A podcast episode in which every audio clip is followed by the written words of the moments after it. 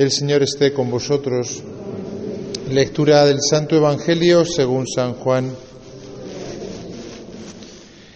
En aquel tiempo dijo Jesús a sus discípulos, no se turbe vuestro corazón, creed en Dios y creed también en mí. En la casa de mi Padre hay muchas moradas, si no os lo habría dicho, porque me voy a prepararos un lugar. Cuando vaya y os prepare un lugar, volveré y os llevaré conmigo, para que donde estoy yo estéis también vosotros, y a donde yo voy ya sabéis el camino. Tomás le dice, Señor, no sabemos a dónde vas, ¿cómo podemos saber el camino? Jesús le responde, Yo soy el camino y la verdad y la vida. Nadie va al Padre sino por mí. Si me conocierais a mí, conoceríais también a mi Padre. Ahora ya lo conocéis y lo habéis visto. Felipe le dice, Señor, muéstranos al Padre y nos basta. Jesús le replica, Hace tanto que estoy con vosotros y no me conoces, Felipe. Quien me ha visto a mí ha visto al Padre. ¿Cómo dices tú, muéstranos al Padre? ¿No crees que yo estoy en el Padre y el Padre en mí?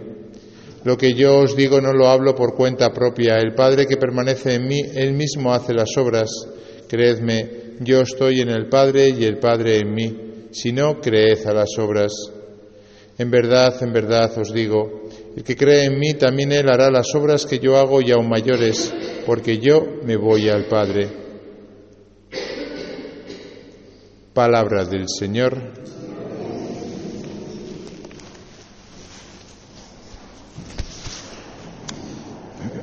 Queridos hermanos, esta palabra que acabamos de escuchar, este Evangelio según San Juan, en él Jesús nos habla de una realidad que es bueno que tengamos presente, que la meditemos y que no tengamos miedo de enfrentarnos a ella, que es la realidad de la muerte. De hecho, Jesús habla eh, de ella de una manera que es muy, em, no sé, casi apetecible, podríamos decir, porque dice, me voy para prepararos sitio. Cuando vuelva, me, cuando vuelva os llevaré conmigo, para que donde estoy yo estéis también vosotros.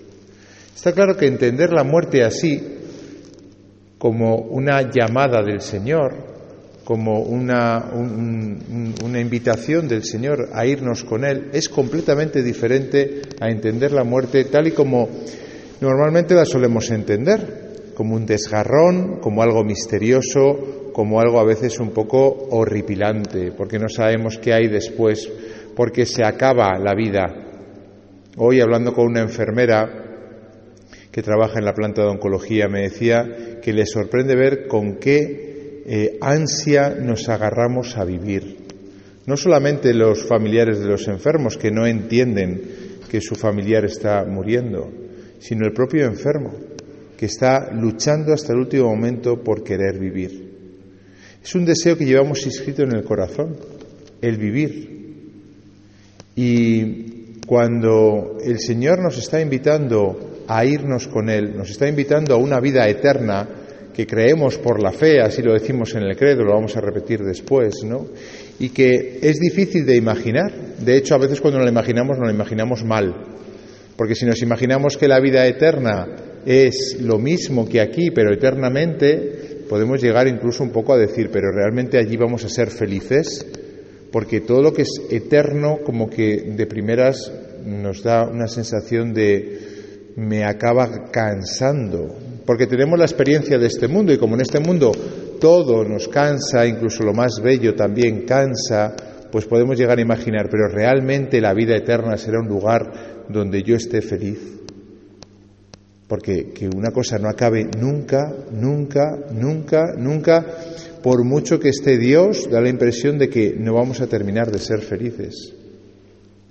Lo cierto es que si esta vida nos, nos, gusta y nos cuesta irnos de ella, y esta vida tiene tanto sufrimiento, tanto mal, tanto pecado, podemos llegar a intuir, ¿no? Que Dios, que ha hecho también la vida eterna como ha hecho esta, puede realmente prepararnos lo que dice San Pablo, lo que ni ojo vio, ni oído oyó, ni el hombre está preparado para aquello que Dios le ha preparado a aquellos que le aman. Luego, ciertamente que lo que Dios nos tiene preparado es algo que colma todas nuestras expectativas y así lo debemos de creer y así se lo dice a los apóstoles en ese momento en el cual pues se les encoge el corazón porque Jesús les ha dicho que va a morir y entonces ellos ante la muerte inminente de Jesús se empiezan a inquietar y Jesús les, les dice que no se turbe vuestro corazón creed en Dios y creed también en mí ante las cosas que no podemos en esta vida resolver de una manera fácil, como es el misterio de la muerte, como es el misterio del mal, para nosotros los cristianos es una gran suerte la revelación. ¿Qué es la revelación? La revelación es todo aquello que Dios ha querido decirnos de sí mismo y de nosotros para que nosotros podamos vivir con paz, con tranquilidad. No nos ha dicho exactamente qué es lo que vamos a hacer cuando nos muramos. Hay muchas preguntas que quedan en el aire. Podemos pensar que nuestro cuerpo será un cuerpo como el de Jesucristo una vez resucitado, un cuerpo glorioso, un cuerpo en plenitud de, facultades, pero un cuerpo que no está sometido al espacio y el tiempo, como se ve que Jesús no está sometido al espacio y el tiempo en las, en las apariciones de la resurrección. Pero más allá de eso y de saber que es un, un, tiempo eterno que, no nos cabe en la cabeza, porque siempre pensamos eh, limitadamente en el espacio y en el tiempo, no sabemos mucho más. Y entonces es cuando viene Dios y nos revela, pues lo que acaba de decir Jesús, me voy para prepararos sitio. ¿Cómo deberíamos de vivir los cristianos esta vida? ¿Con qué paz de fondo? ¿Con qué tranquilidad deberíamos incluso de esperar la muerte? Aunque tenga esa carga dramática después del pecado original, la muerte tiene esa carga dramática y la tendrá siempre. Pero nuestra fe nos conforta y nos dice, la revelación nos ha dicho claramente que Dios nos está preparando un lugar, que nos iremos con Él, que será un lugar de felicidad. Por eso dice Jesús, que no se turbe tu corazón, cree en mí y cree en lo que te estoy diciendo. A veces, cuando tenemos dudas, o cuando afrontamos estos, estos temas importantes, nos ponemos a elucubrar y a veces perdemos la tranquilidad y la paz, porque nos ponemos a imaginarnos cosas que es, lícito pensar, pero al final la fe nos dice, oye, esto ha venido Jesús a comunicártelo, a decírtelo. No te ha dicho muchas cosas, pero sí las justas para vivir la vida tranquilamente. Por eso los cristianos la figura de Jesús no podemos tomarla como un camino más.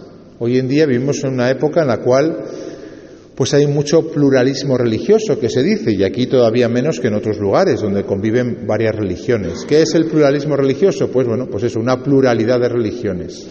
Y hay una cierta tentación de confundir, ¿no? el merecido respeto de la libertad religiosa, ¿no? con el relativismo. ¿Qué significa eso? Pues significa decir, oye, yo creo en Jesús, creo que es el Hijo de Dios, pero el otro que cree en las energías, por decir algo, que podríamos decir otra cosa, eh, es igualmente válido que yo. Miren, no. O Jesús es el Hijo de Dios o no es el Hijo de Dios. Esto es una cuestión de principio de contradicción lógico-filosófica. O es el Hijo de Dios o no es el Hijo de Dios. No vamos a ir cortando cuellos a los que no crean que es el Hijo de Dios, por supuesto. Oye, respetamos libertad religiosa a todo el mundo. Pero no podemos creer que están en la verdad aquellos que no confiesan a Jesús como el Hijo de Dios. Y por eso dice hoy Jesús, yo soy el camino, la verdad y la vida. ¿Quieres ir al cielo? Yo soy el camino para ir al cielo. Jesús, si leemos el Evangelio, es muy intolerante, podríamos llegar a decir, ¿no? Claro, es que esa postura que está estoy diciendo, Padre, es muy intolerante. es que es intolerante Jesús.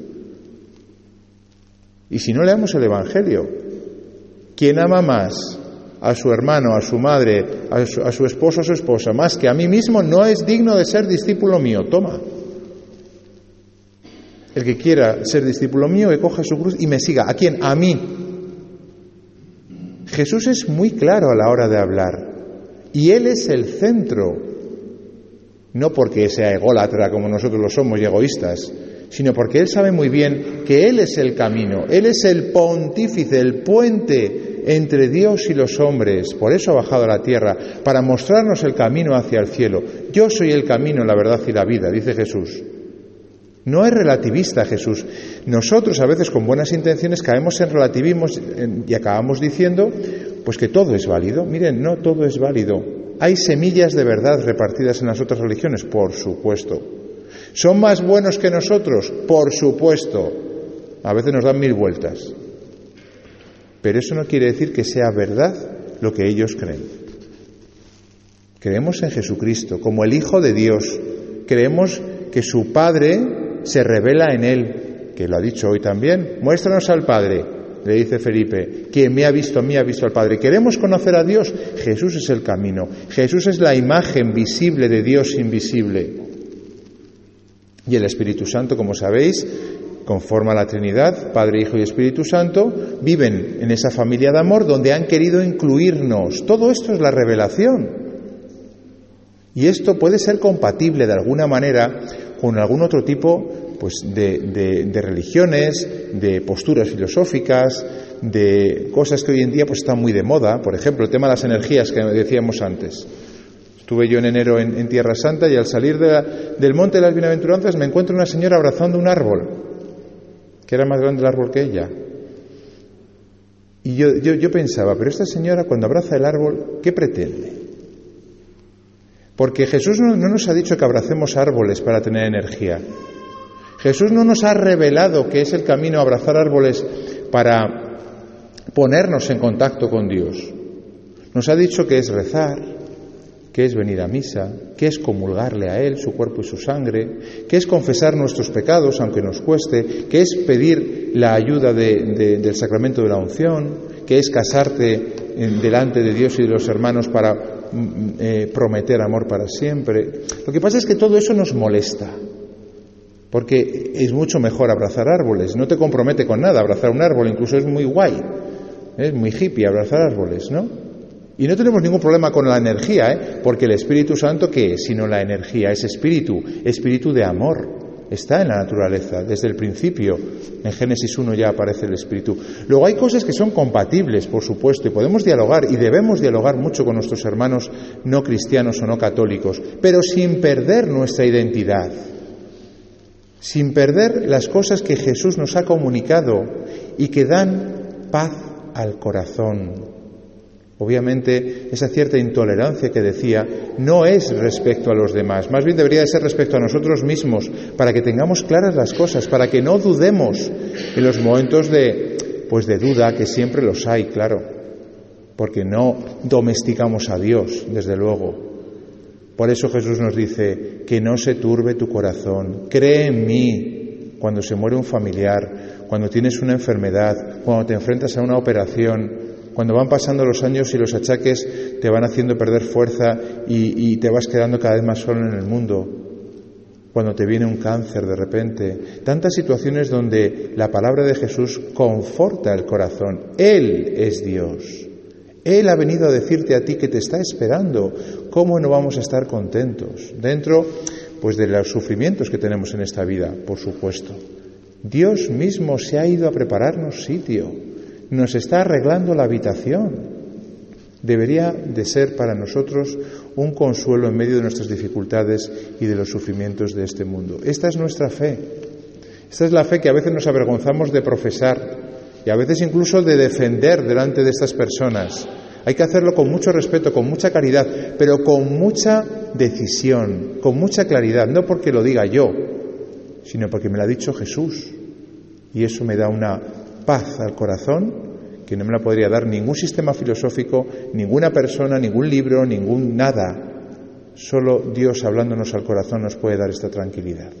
Pues que la Pascua también suponga vivir con esta idea clara, esta esperanza de que Dios nos está esperando en la otra vida para llevarnos con Él.